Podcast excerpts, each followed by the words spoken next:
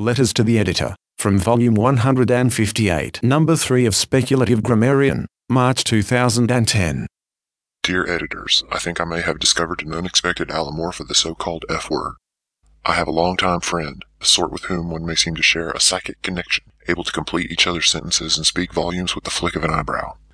We were discussing a mutual enemy when she said, I wish he would get his act together. That's a glottal stop held for a fraction of a second. I laughed and said that pause was as filled with vitriol as if she had used the F-bomb. She laughed and said that had been exactly what she was thinking when she made the pause. At a bar a few days later, I heard some misogynistic frat boys discussing some co-eds of their acquaintance, and one of them said, I want to her brains out. Both I and the speaker's friends knew exactly what he meant, though our reactions were quite different.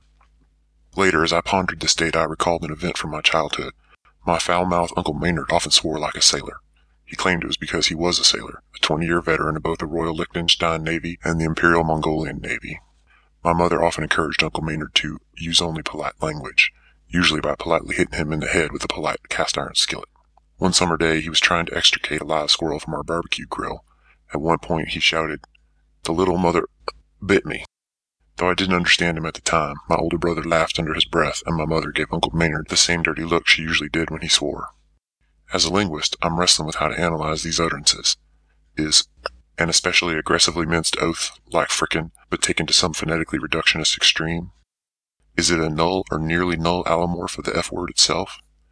Given that the parallel forms using something like frick or frack would lead one to expect ing and er in the examples above, why are all the surface forms simply Are there similarly null allomorphs of the suffixes ing and er, or is it a better analysis to assume that ing and er are reduced to null by some general rule related to nearly null allomorphs?